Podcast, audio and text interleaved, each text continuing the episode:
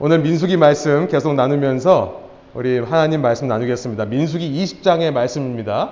민수기 20장 1절부터 13절까지의 말씀인데요. 우리 거룩함의 회복 두 번째 시간으로요. 오늘은 성실에 대해서 함께 나눌까 합니다. 가로하고 번아웃에 대하여 했는데요. 우리 지난 시간과 이어서 지난 시간에는 우울함에 대해 얘기했다면 오늘은 현대인들이 많이 겪는 번아웃에 대해서 한번 생각해 보려고 합니다. 민수기 20장 1절부터 13절 여러분 성경책을 펴시고 함께 따라오시면 좋겠는데요. 저희 지금 말씀을 시작하면서는 10절부터 13절까지 4절만 함께 읽도록 하겠습니다. 저와 여러분이 한 절, 아, 한 목소리로 4절 함께 읽어볼까요?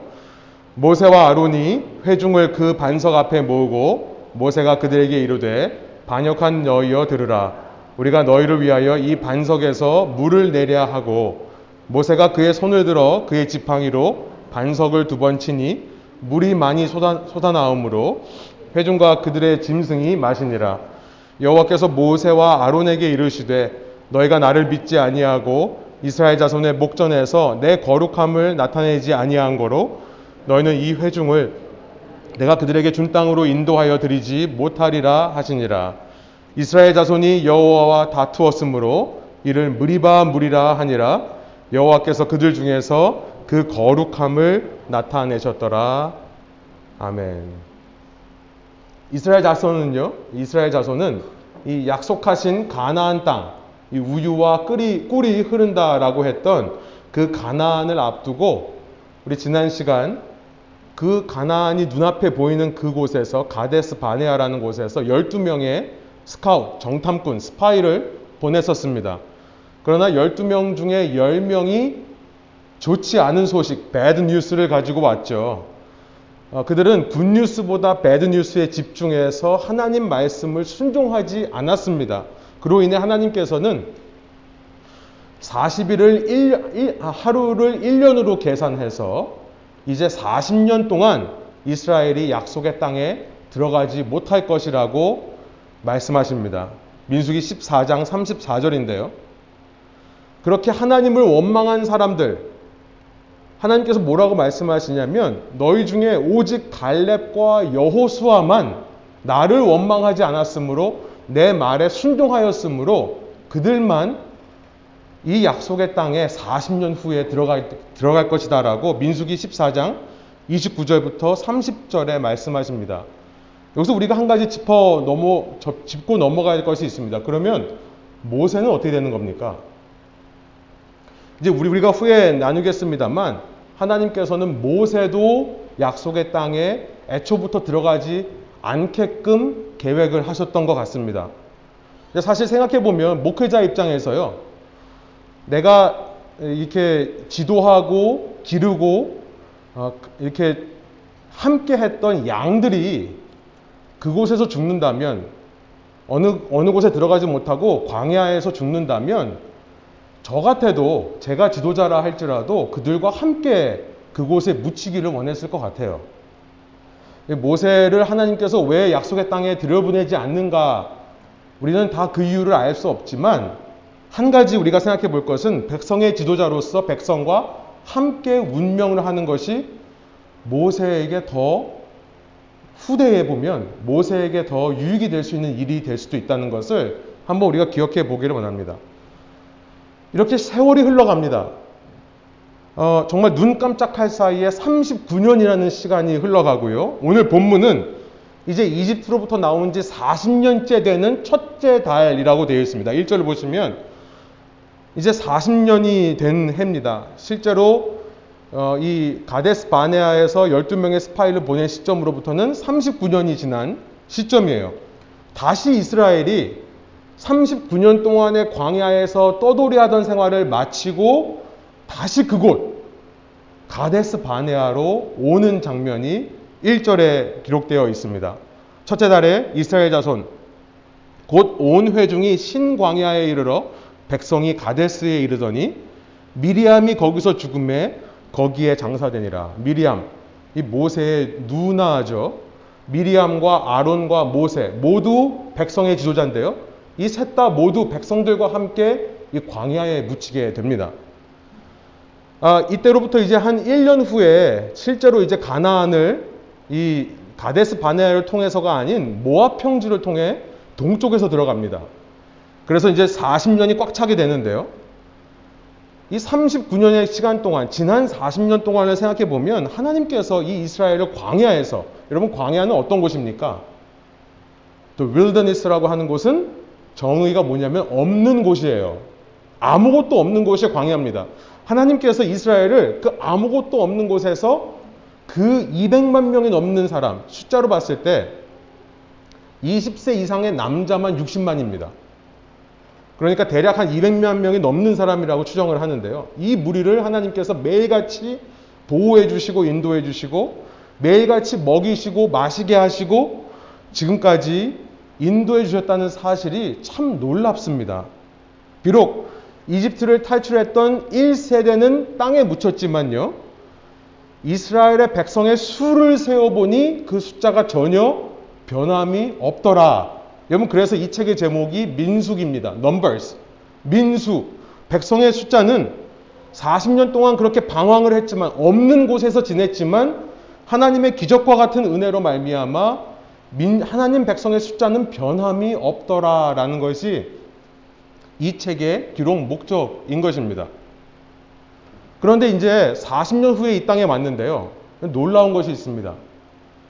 이 2세대, 이집트로부터 나온 2세대는요, 그 부모 세대가 하나님 말씀에 순종하지 않았던 바로 그 가데스 바네아라는 똑같은 장소에서 이들도 똑같이 불평하더라라는 거예요.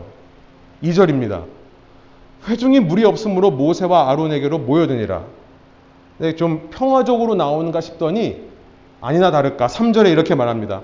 백성이 모세와 다투어 말하되 말하여 이르되 우리 형제들이 여호와 앞에서 죽을 때에 우리도 죽었더라면 좋을 뻔하였도다. 어서 많이 들은 거죠. 이 아이들이 엄마 아빠 하는 얘기 듣고 그대로 따라 하는 것 같습니다. 너희가 어찌하여 이 모세와 아론을 향해 말하는 겁니다. 당신들이 어찌하여 여호와의 회중을 이 광야로 인도하여 우리와 우리 짐승이 다 여기서 죽게 하느냐? 너희가 어찌하여 우리를 애굽에서 나오게 하여 이 나쁜 곳으로 인도하느냐? 나쁜 곳이라고 얘기하고 있어요. 이곳에는 파종할 것이 없고 무화과도 없고 포도도 없고 석류도 없고 마실 물도 없도다. 아마 어렸을 때 지난 본문이었죠. 39년 전에 얼핏 그 정탐꾼들이 가져왔던 과일을 본 모양이에요. 그걸 기억하고 있는 모양입니다. 여기 무화과도 없고 포도도 없고 석류도 없고 정확히 이걸 가지고 왔었거든요. 정탐꾼들이요. 근데 없다라고 지금 불평하는 거예요. 여러분 지난 시간에 제가 사람의 뇌는요. 굿뉴스보다 배드뉴스를 더 잘 기억한다라고 말씀을 드렸는데요. 또 하나의 뇌의 특징이 있습니다. 그것은 뭐냐면 통증, 페인에 적응하기가 쉽지 않다는 것입니다. 여러분 우리 몸에는요. 기본적으로 이 통증에 반응하는 메커니즘이 있습니다. 그것을 뭐라고 하냐면 pain threshold라고 하는데요. 혹은 pain tolerance라고 하는데요. 이것은 뭐냐면 일정한 통증이 주어지면 그 통증에 우리가 적응하는 이 몸의 이 보호 방식입니다. 대표적인 것으로 소리가 있죠. 이렇게 어떤 일정한 소리를 계속 듣다 보면 그 소리를 못, 못 듣게 되는 이런 것들이 그 예라고 할 수 있는데요. 그런데 몸은 그렇게 어느 정도 통증에 적응을 하는데 뇌는 통증에 적응을 못 한다라고 합니다. 그러니까 이 뇌는요, 아, 우리 마음에 어떤 문제가 있으니까 이 정도 문제면 이제 좀 적응할 수 있다. 이렇게 생각하지는 않는다는 거예요. 그런데 반대로 뇌는요, 즐거움, 행복에는 너무나도 빨리 적응해버린다는 거예요. 그러니까 조금 지나면 이것을 당연한 것으로 인식해서 더 이상 행복으로 느끼지를 못한다는 겁니다. 그러니까 햇빛, 우리 이렇게 햇빛이 좋잖아요. 그런데 햇빛이 좋으면 이 비만 내리던 시애틀에서 이렇게 날씨가 좋으면 하루 이틀 좋아하고 이제는 덥다 그래요. 그죠? 우리가 마시는 공기 어떻습니까? 우리가 공기를 마시면서 행복해 합니까? 그렇지를 않아요. 근데 공기가 사라지면 어떻게 될까요? 아마 난리 날걸요? 물은 어떻습니까? 전기는 어떻습니까? 건강은 어때요? 우리가 팬데믹을 지나면서 우리가 평소에 너무나 당연하다고 생각했던 것들이 얼마나 소중한가라는 것을 다시 한번 느끼는 이 시즌을 지내고 있죠. 평소에는 아쉬움을 모르고 행복한지 모르던 것들이었습니다. 우리는 이스라엘 보면서 아이 또 어떻게 이렇게 하나님께 불평할 수가 있느냐라고 하겠지만 40년 동안 하나님께서 인도해 주신 것은 기억 못하냐라고 하겠지만 여러분 실은 우리도 마찬가지 아닙니까? 하나님께서 지금까지 해주신 것은 너무나 당연하고 그것에서는 행복을 느끼지를 못하고요. 지금 내 앞에 있는 이 통증, 이 목마른 거, 이 갈증, 이 더위, 오늘로 지금으로 말하면 이 더위, 이걸 못 참는 거예요. 이 약속의 땅에 근처에 오니까 예전에 봤던 그 맛있는 과일들이 생각나니까요. 그 충동을 억제하지를 못하는 겁니다. 여러분 내 삶에 이미 있는 것보다 없는 것을 발견하면 그것 때문에 잠 못 이루는 것이 우리의 모습이 아닙니까? 그래서 스스로 나에게 자꾸만 세뇌시킵니다. 뇌, 내 뇌를 설득하는 거예요. 나는 행복하지 않아. 나는 행복하지 않아. 나는 행복하지 않아. 라고요. 그런데요, 인류학자들은요, 참 재밌는 이야기들을 많이 합니다. 인류학자들은 이렇게 우리의 뇌가 이런 방식으로 작용하는 것이 우리 이 사피엔스라는 종이 살아남을 수 있는 적자 생존이라고 하죠. Survival of the fittest. 적자 생존을 가능하게 했던 근원이었다라고 설명을 합니다. 이 사피엔스라는 책을 쓴 유발 하라리라는 분이 이런 얘기를 하는데요. 호모 사피엔스라는 종은 수많은 다른 유인원들에 비해서 이렇게 통증은 못 견디고 행복은 금방 당연한 것으로 여기는 이 성향 때문에 오히려 더 발전하고 더 살아남을 수 있었다라고 주장을 하는 거죠. 만족을 못하니까요, 끊임없이 새로운 걸 추구하고 그 원동력은 바로 우리의 그런 뇌구조에 있었다라고 이야기를 하기는 하는 사람들도 있다는 겁니다. 그런데 정신 분석학의 입장에서 보면 바로 이런 뇌, 우리 뇌의 성향 때문에 우리가 빠지기 쉬운 것이 뭐냐면 번아웃이라는 거예요. 슬라이드를 보여주시면 소진 증후군이라고 하더라고요. 번아웃 신드롬이라고 하는데요. 쉽게 말하면 한마디로 말하면 뭐냐면 우리의 뇌가 통증만을 기억하기 때문에 쉽게 피로해지는 현상입니다. 그러니까 뇌가 피로해지는 현상이 바로 번아웃이에요. 이런 뇌가 피로해, 피로해진다는 현상이 있다는 것을 발견한 것은 1947년, 아, 죄송합니다. 1974년입니다. 그러니까 얼마 안 됐어요. 이 번아웃이라는 개념이 1974년 이전에는 존재하지 않았었습니다. 어떻게 이것이 발견됐는가? 어떤 상담가들이요. 어떤 아픈 사람들을 상담하다가 갑자기 이상한 현상을 겪는데 무기력해지고 막 날카로워지고 아무것도 하기 싫은 이런 현상들을 보게 됩니다. 그러면서 이제 정신분석학자 어, 프로이덴 버거라는 사람이 이것을 연구해서 아, 번아웃이라는 신드롬이 있다라는 것을 처음 밝혀낸 거예요. 근데 이것은 병은 아닙니다. 여러분 이것을 기억하시기 바래요. 이것은 병이 아니에요. 번아웃은 누구나 겪을 수 있는 그냥 하나의 증상일 뿐입니다. 뇌의 피로 현상이에요. 어, 여러분 셀폰을 우리가 쓰는데요. 셀폰의 이 배터리가 다 써진 것이라고 생각하면 됩니다. 어느 날 배터리가 다 써져서 다 방전돼서 꺼졌습니다. 여러분 쓰레기통에 버리시는 분이 있으세요? 예, 망가진 겁니까? 아니요. 다시 충전하면 되는 거죠. 그러니까 재충전이 필요한 것이라 생각하시면 될 것 같습니다. 이 번아웃이라는 것에는 증상이 있는데요. 그 증거들이 있는데요. 첫 번째는 뭐냐면 의욕이 감소합니다. 어, 그러니까 이 하고 싶은 이 힘이 빠지는 거예요. 여러분 가운데 힘이 빠지시는 분들이 있습니까? 두 번째는 뭐냐면 힘만 빠지는 게 아니라 의욕만 상실하는 게 아니라 자신감도 없어집니다. 내가 과연 이걸 할 수 있을까라는 생각이 들어요. 그 다음에 세 번째가 문제인데요. 더, 더 나아가서 거리감이 증가한다라고 합니다. 이 거리감이라고 하는 것은 이런 거예요. 내가 이 일과 내가 일 때문에 번아웃이 되면 이 일과 거리를 두기 시작한다는 거예요. 내가 이걸 꼭 해야 되나? 이렇게 생각이 드는 거예요. 혹은 주위 사람들과 거리를 두기 시작합니다. 더 나아가서 사람들을 피해는 증상들이 나타나기 시작해요. 어떤 사람이 이런 것에 걸리기 쉬운가? 여러 가지 열심히 사는 사람들이 이 일에 걸리기 쉽다는 겁니다. 특히 육체적인 단순 반복하는 노동보다 어떤 정신적인 일을 하는 사람들, 특별히 누군가에게 공감하는 사람들, 여러분 공감은 상당히 에너지가 많이 필요한 거예요. 그렇죠? 그래서 여러분 누구한테 상담을 하거나 혹은 상담을 해줄 때도 어, 너무 많이 이 시간을 뺏지 않는 이런 기본적인 예의가 필요하다라고 합니다. 내가 내 고민을 누군가에게 얘기할 수 있지만 그걸 듣는 사람들은 엄청난 이 공감 에너지를 빼앗기는 거거든요. 아무튼 소통을 해야 되는 일에 있을수록 이런 것에 걸리기가 쉽다라고 얘기를 해요. 여러분 저는 오늘 본문을 보니까 이 광야의 이스라엘이 어쩌면 이런 현상 가운데 있을지도 모르겠다는 생각이 듭니다. 지난 40년 동안 광야에서 지칠 대로 지치지 않았겠습니까? 이 출애굽 한 2세들도 이 번아웃 증상 때문에 이렇게 무기력해져서 내가 왜 살아야 하는가? 자신감이 허락하고요. 내가 왜 이렇게 살아야 되는가? 거리감을 두게 되는. 그런데요, 오늘 본문에서 명백하게 번아웃 증상을 보이는 사람이 있습니다. 그것은 이스라엘 백성이 아니라 바로 모세예요. 6절입니다.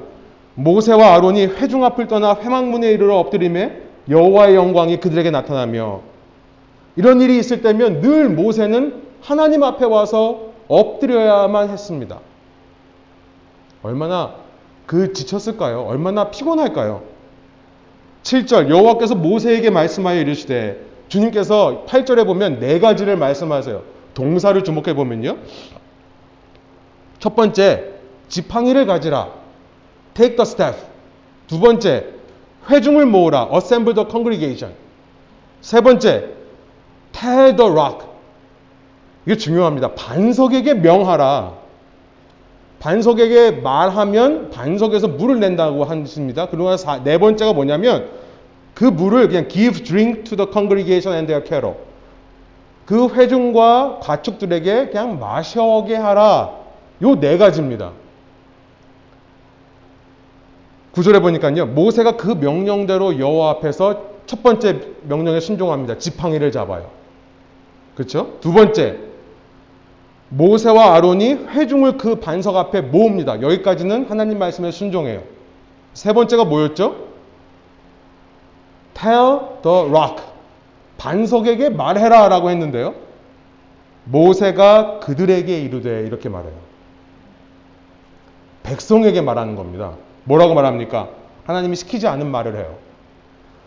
반역한 너희여 들으라. 우리가 너희를 위하여 이 반석에서 물을 내려 하고 반역한 너희여 이 반역자들아 라고 말하는 거예요. 아니 왜 맨날 나만 욕 먹어야 되냐? 너희도 한번 욕 먹어봐.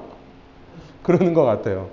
내가 받은 대로 너희한테 돌려줄게. 나 지금까지 참고 있었는데 내가 이래봬도 니네 지도자거든? 내 이런 말도 못하겠냐? 아마 이런, 이런 심리겠죠? 그러면서 우리가 너희를 위해서 이 반석에서 물을 내줘야 되는 존재처럼 보이냐? 라고 물어보는 거예요. 뭐 내가 너희한테 빚진 거 있냐? 내가 왜 이렇게까지 희생해야 되냐? 내가 이 일을 왜 해야 되냐? 그러면서 11절 모세가 그의 손을 들어 지팡이로 반석을 두 번 치니 하나님이 말씀하지 않은 겁니다. 네 번째는 뭐냐면 그냥 물을 마시라라고 했던 거예요. 여러분 하나님이 희한해요. 이렇게 불평하는 이스라엘에게 뭐라고 하시지를 않습니다. 오히려 그들이 번아웃 증세가 보인다고 한다면 하나님이 그것을 이해해 주시는 것처럼 보여요. 아, 그럴 만도 하다. 그래, 니네 지금까지 너무 힘들었지. 그런데 모세는 그거를 견디지를 못했던 모양이에요. 하나님의 임재를 상징하는 반석을 자기 지팡이로 두 번 칩니다. 그러, 그렇게 하나님께 순종하지 못하는 모습에서 번아웃이구나라는 사인을 받게 되는 것이죠. 번아웃이 왜 생길까요? 열심히 하기 때문입니다. 사람이 열심히 하기 때문이에요. 여러분, 우리가 이 열심히 하는 그 원동력은 무엇일까요? 한번 슬라이드 보여주시면. 여러분, cell phone을 여러분 갖고 계시죠? cell phone이 열심히 지금도 수천만 개의 정보를 지금 process하고 있습니다. 여러분이 airplane mode로 해놓지 않는 한 얘는 계속해서 지금 process가 돌아가고 있어요. 우리의 마음이 그렇습니다. 늘 무언가를 하는데요. 그 중심에는 스트레스가 있습니다. 여러분, 우리가 무언가를 열심히 하는 이유는 스트레스를 받기 때문에 열심히 하는 거예요. 사실은요. 압박감이라고 하죠.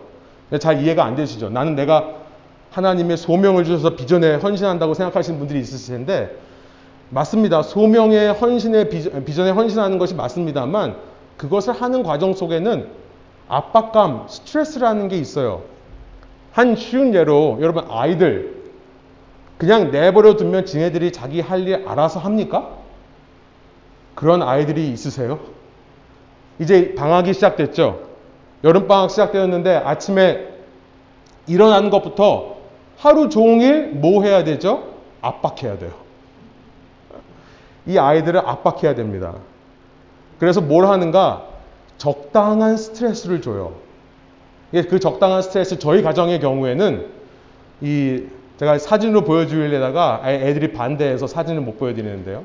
아이들이 이렇게 동그랗게 옛날에 한국에서 하듯이 방학 시간표 있죠. 예, 시간표를 항상 합니다. 지난 주간에 아이들이 이 시간표를 따라서 얼마나 자기네들이 해놓고 자기네들이 지켜야 된다고 더 난리예요. 데드라인이 주는 압박감이 있죠. 여러분 매일 설교를 매주 설교를 준비하는데요. 데드라인 없으면 제가 설교를 준비할 수 있을까요? 아니요. 데드라인이 있으니까 어떻게 어떻게 해서든지 매주 하는 겁니다. 아이들도 마찬가지예요. 데드라인 하는 압박감을 슬며시 주면 자기네들이 아 지금 뭐 하는 시간이니까 뭐 해야지라고 스스로 압박감을 받습니다. 스트레스를 받아요. 아마 몇 주는 그렇게 갈 거예요. 그죠? 그러나 그 다음부터는 이제 부모가 어떤 다른 종류의 압력을 행사해야 될 줄로 기대합니다.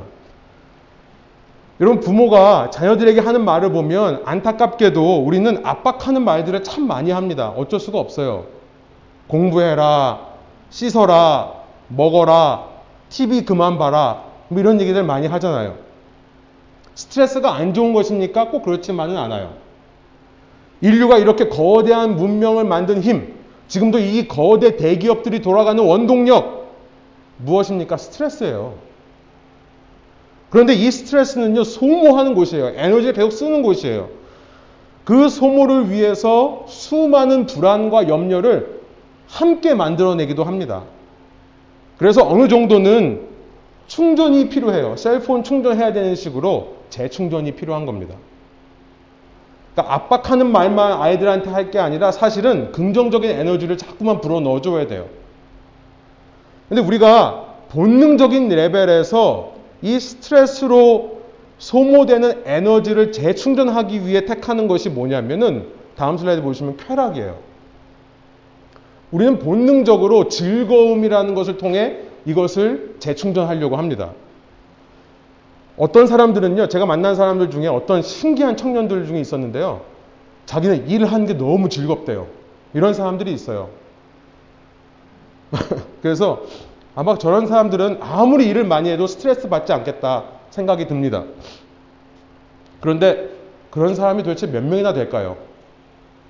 고된 노동을 하면서도 그 일 자체가 즐겁다고 말했던 우리의 신앙의 선배들이 있습니다. 로렌스 형제 같은 분은 하나님의 임지 연습책을 보니까 그 수도사에서 그렇게 허드렛 일을 하면서도 그 일을 기뻐했어요. 이런 사람이 몇이나 될까요? 물론 일이라고 하는 것은 성취감을 가져옵니다. 그래서 일 자체가 긍정적인 에너지원이 되기도 해요. 또 지난 시간 나눴습니다만 믿는 사람들은 순종을 통해서 내가 무언가를 함을 통해서 자신의 존재 목적과 이유를 찾기도 합니다. 사람은 일을 통해 자신의 존재 목적과 이유를 발견하는 존재예요. 제가 잠깐 제 이야기를 좀 하면요. 제가 그 사이드로 일하는 것 중에 그 나이 드신 분들한테 이렇게 약 배달을 하거든요. 제가 벌써 12년째 지금 그 일을 하고 있습니다. 그런데요. 이 한 아파트에 10층 되는 아파트에 정말 많은 분들이 살고 계시는데 제가 12년 그 아파트를 가니까 이제 할머니들 보면 보여요. 어떤 분들은요, 그냥 그냥 아무 일도 하지 않고 혼자만 이렇게 지내시는 분들이 있어요. 근데 그런 분들은 늘 갈 때마다 어떤 외로움이나 어떤 답답함 혹은 때로는 굉장히 분노 이런 것들을 제가 발견해요. 근데 그 중에서 똑같은 나이 연령대에 똑같은 병을 가지고 계신 할머니인데 늘 가면 제가 긍정 에너지를 받고 오시는 분들이 있어요. 받고 오는 분들이 있어요. 어떤 분들이냐면 그 상황에서도 자기가 이 아파트에 있는 다른 할머니들을 자기가 돕겠다고 다니면서 무난하고 연부, 그러니까 안부를 여쭙는 이런 분들이 있습니다. 제가 그분한테 한번 여쭤본 적이 있어요. 어떻게 이렇게 하시냐고 했더니요. 이거 안 하면 내가 죽을 것 같아요. 그래. 그렇게 말씀하세요. 여러분, 이를 통해 나의 존재 목적과 이유를 찾는 것이 굉장한 도움이 됩니다. 그래서 번아웃을 다스리는 데 있어서 전문가들은요, 일을 그만둬라 라고만 얘기하지를 않는데요.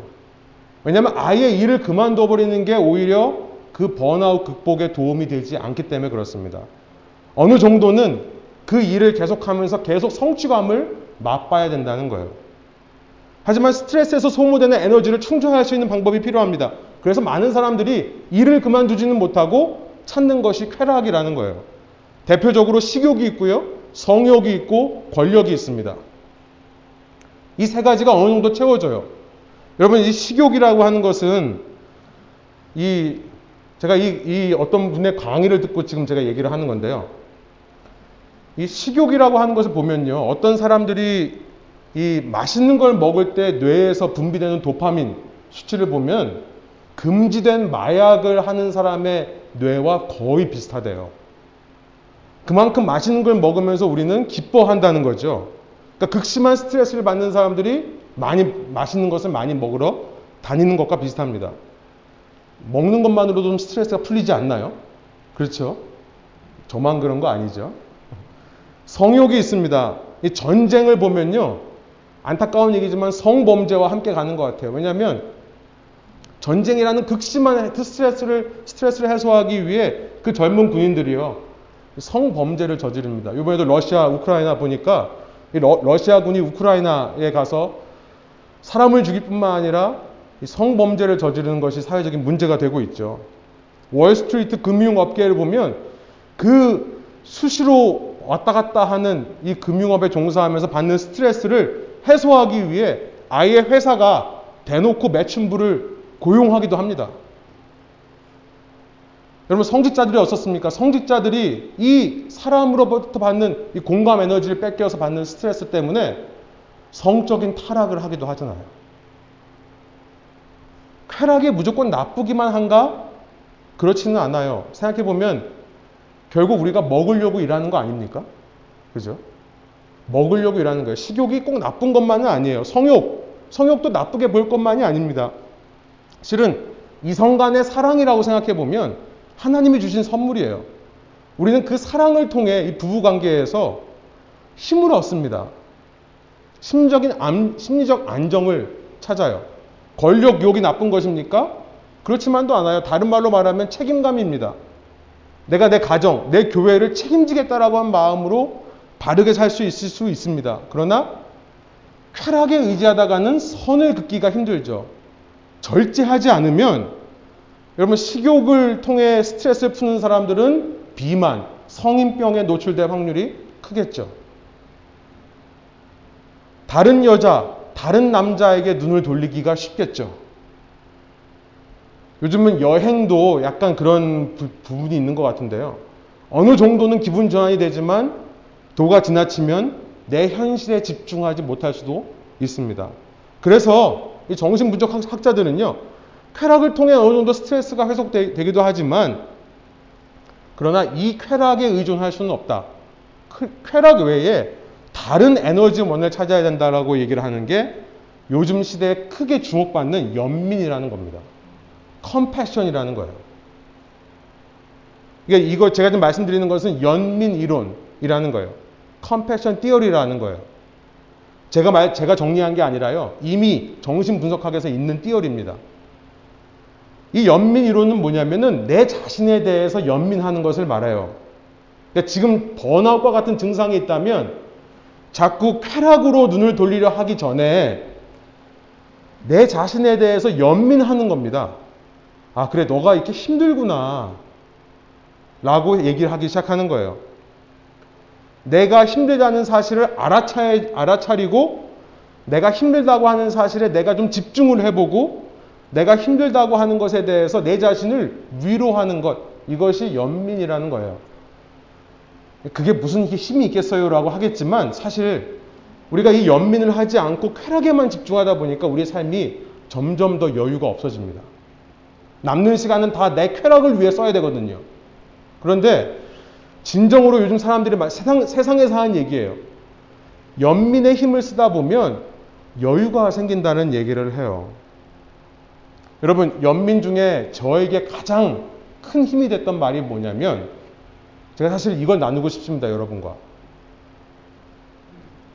번아웃을 살아, 번아웃을 경험했다는 것은 그만큼 열심히 살았다는 증거다라는 그런 위로예요. 여러분, 어떤 사람이 번아웃에 걸리겠습니까? 열심히 산 사람이에요. 열심히 살면서 남을 더 배려하려고 했던 사람이 번아웃에 걸려요. 성실을 이야기하는데요. 그저 그냥 내가 주어진 일만, 다른 사람 신경 안 쓰고 내 일만 하는 사람이 성실한 게 아닙니다.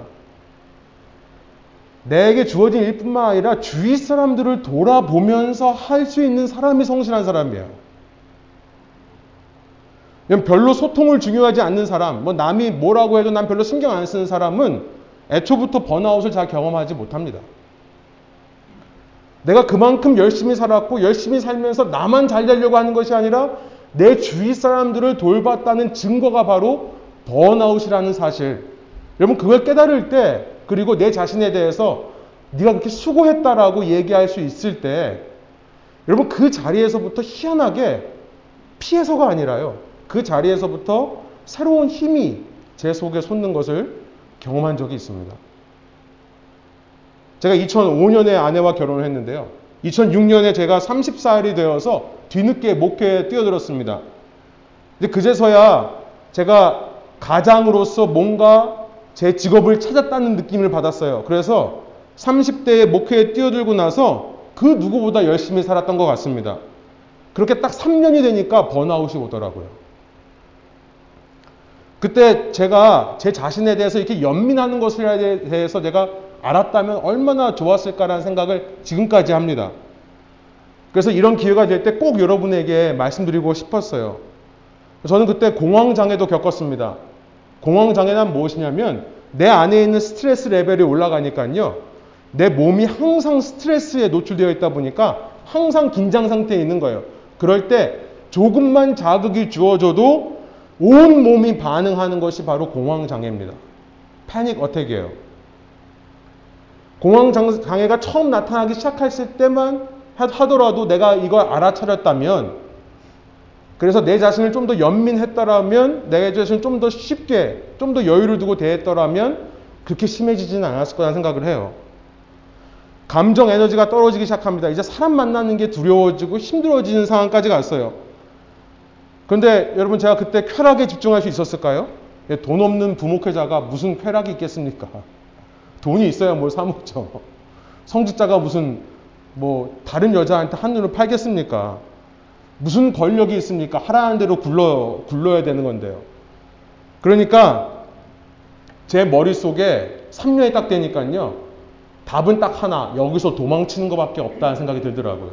제가 정말 도망치듯이 교회를 사임하고 어, 했던 그 기억이 납니다. 어떤 목사님이 설교에서요. 이런 얘기를 하셨어요. 하나님의 참된 순종에는 번아웃이 있을 수 없다. 오직 사탄의 길에서만 번아웃 되는 거다. 근데 제가 그 말씀을 듣고 그 말씀이 제 마음속에 깊이 박혀 있었던 것 같습니다. 그래서 아 나는 하나님의 일을 한다면서 하나님의 일을 하고 있지는 않는 거구나. 내가 사탄의 길을 가고 있었던 거구나 라고 생각해서 어, 내려놓기로 했어요. 그러면서 그 교회만 사임한 게 아니라 아이의 목표의 길을 내려놔야겠다고 생각을 했었습니다. 나 같은 존재가 어떻게 평생 목회자로 살아갈 것인가.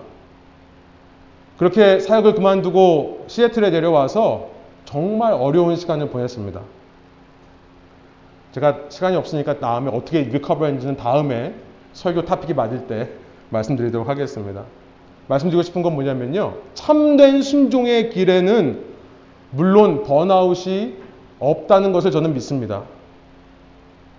그러나 번아웃 될 정도로 열심히 주님의 일을 했던 결과일 수도 있다. 그만큼 남을 더 배려해주고 남을 더 섬기느라 내 에너지가 고갈될 수 있는 것이다. 라고 생각을 하는 것이 중요하다는 겁니다. 그때 내 자신을 위로해주고 이렇게 격려하였더라면 정말 번아웃으로 가지 않았을 거라 생각이 듭니다.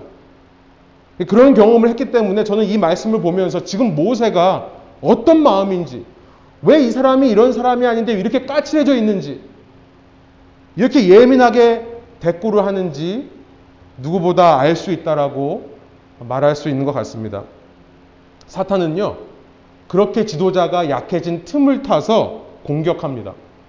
그래서 거룩을 무너뜨려요. 12절입니다. 여호와께서 모세와 아론에게 이르시되 너희가 나를 믿지 아니하고 이스라엘 자손의 목전에서 내 거룩함을 나타내지 아니한 거로 너희는 이 회중을 내가 그들에게 준 땅으로 인도하여 드리지 못하리라 하시니라. 모세와 아론에게 하시는 말씀이에요. 그들에게 요구되었던 거룩이란 무엇일까요? 저는 성실이라고 생각이 듭니다. 성실. 이제까지 한 것처럼 그 상황에서 그냥 그렇게 원망하는 백성들 앞에서 하나님 앞에 엎드리는 것. 그리고 하나 지금까지 그랬듯이 하나님께로부터 들은 말씀 그대로만 전하는 것. 여러분 백성도 어떤 면에서는 굉장히 성실합니다. 그들은 한결같이 원망하고 불평해요. 우리 모두는 그런 면에서 어쩌면 한결같은 존재인지도 모르겠습니다. 행복을 당연한 것으로 잊어버리고요. 눈앞에 있는 작은 고통에도 적응하지 못하는 모습. 그러나 이런 한결같은 도전과 위협 속에서 끝까지 주님 앞에서는 성실함으로만 반응하는 것. 이것이 모세에게 요구되었던 거룩이었던 것입니다. 그럼에도 불구하고 하나님 앞에 엎드리고, 그럼에도 불구하고 하나님의 들음, 하나님께서 하신 말씀대로만 전하는 것. 힘이 빠질 수 있습니다. 할 수 없을 것 같은 자신감 하락 겪습니다. 거리감이 증가합니다. 내가 이걸 왜 해야 되는지도 이해하지를 못하겠습니다. 그래서 날카로움으로 반응하고 결국 돌이킬 수 없는 죄를 짓게 하는 함정이 되는 것이 번아웃이라는 사실을 말씀드리고 싶습니다. 물론 말씀드린 대로 서두에 말씀드린 대로 미리암과 아론과 모세 모두 하나님께서 애초부터 이 광야에서 묻힐 것을 말씀해 오셨어요. 하나님께서 이 일 때문에 모세를 약속의 땅에 들어가지 못하게 하시겠다라고 말씀하시지만 그러나 그 이유는 있습니다. 바로 이런 백성의 거역 때문에 지도자가 들어가지 못하는 것을 이 백성들에게 알려서 이들로 하여금 계속해서 경, 어, 경외하는 마음으로 거룩을 지키게 하기 위해서 말씀을 정리해 볼게요. 여러분 현대와 같이 스트레스가 급증하는 사회 속에서 저는 번아웃이야말로 악한 영이 가장 방해할 수 있는 위험한 순간이라는 것을 생각해 봅니다. 번아웃이 찾아올 때 어느 정도 쾌락으로 여러분 우리의 스트레스로 말미암아 소비되었던 에너지를 충전해 줄 수는 있습니다. 그러나 그것은 얼마 가지 않습니다. 오히려 쾌락이 절제되지 못해서 어떤 중독적인 삶을 살아가게 될 수도 있습니다. 그래서 말씀드리고 싶은 것은 이겁니다. 번아웃이 찾아올 때 그냥 자리를 지키라는 거예요. 재충전이 필요한데요. 그것은 쾌락이 아니라 내 스스로를 위로하고 격려하는 그러나 그 자리에서 그것을 하는 겁니다. 앞서 5절에 보면 이스라엘이 결국 원망했던 근거는요. 그 가데스 바네아라는 곳을 나쁜 곳이라고 명명하는 데서부터 시작되는, 시작되는 것입니다. 이곳이 나쁜 곳이니까 우리는 이곳을 피해서 다시 이집트로 갔으면 좋겠다라고 하는 생각. 여러분, 성실이라는 것은 끝까지 자리를 지키는 겁니다. 이스라엘이 야훼와 다투는 그 무리바라 할지라도 그곳에서 하나님의 말씀 앞에 엎드릴 수 있는 것. 그곳에서라도 무리바에서라도 들은 말씀대로만 백성에게 전할 수, 전할 수 있는 것, 나의 감정으로만 반응하지 않는 것, 이것이 성실입니다. 그리고 그 자리에서 내가 지금까지 열심히 해왔다는 것을 인정해주고 위로해주고 성령님의 도우심을 구하는 것. 그때 우리의 삶에 주님께서 원하시는 거룩함이 계속해서 지켜질 줄로 믿습니다. 함께 기도하시겠습니다. 하나님 이 시간 우리 주님께서 우리 이스라엘에게 하셨던 말씀을 생각해 보며 주님 주님께서 똑같은 변하지 않는 상황 가운데서도 어떻게 성실로 말미암아 주님의 거룩함을 지킬 수 있는지를 우리에게 말씀하시는 것을 듣게 하여 주시니 감사합니다. 하나님 우리의 모든 상황 가운데서 오직 주님께 집중하여 주님이 원하시는 것들을 저희 마음속에 새기고 주님이 원하시는 것들을 우리의 삶의 행실로 보여드릴 수 있는 한결같은 주님의 백성, 성실한 주님의 백성 되게 하여 주옵소서. 특별히 주님 이 시대에 여러 가지 일들에 우리가 에너지를 쏟고 여러 가지 일들을 열심히 해내야 되는 상황 가운데서 우리가 번아웃에 노출되기가 너무나 쉽습니다. 특별히 주님의 교회를 섬긴다고 하면서 여러 가지 일로 인해 힘들고 지칠 때도 있습니다. 그러나 주님, 이 번아웃 가운데서 우리가 있어야 할 곳은 모세와 같이 계속해서 하나님 앞에 엎드리는 자리라는 것을 기억하게 하여 주시고 번아웃을 벗어날 수 있는 것은 세속적인 방법으로 쾌락을 통해 가능한 것이 아니라 결국 성령님께서 주시는 지혜로 우리 자신을 격려하고 위로할 수 있을 때 가능한 것인 줄 믿사오니 주님 꾸짖지 아니하시고 성령을 통해 위로하시고 성령을 통해 감동하시는 하나님께서 오늘 이 자리에 모인 저희 마음, 마음 가운데 말씀하여 주시고 수고하고 잘하였다 내 착한 종이라 말씀해 주시는 것을 통해 우리가 지치고 상한 마음들이 위로받을 수 있는 저희의 삶 될 수 있도록 성령님께서 지금 이 시간 저희 가운데 역사하여 주옵소서 감사드리며 예수 그리스도의 이름으로 기도합니다. 아멘.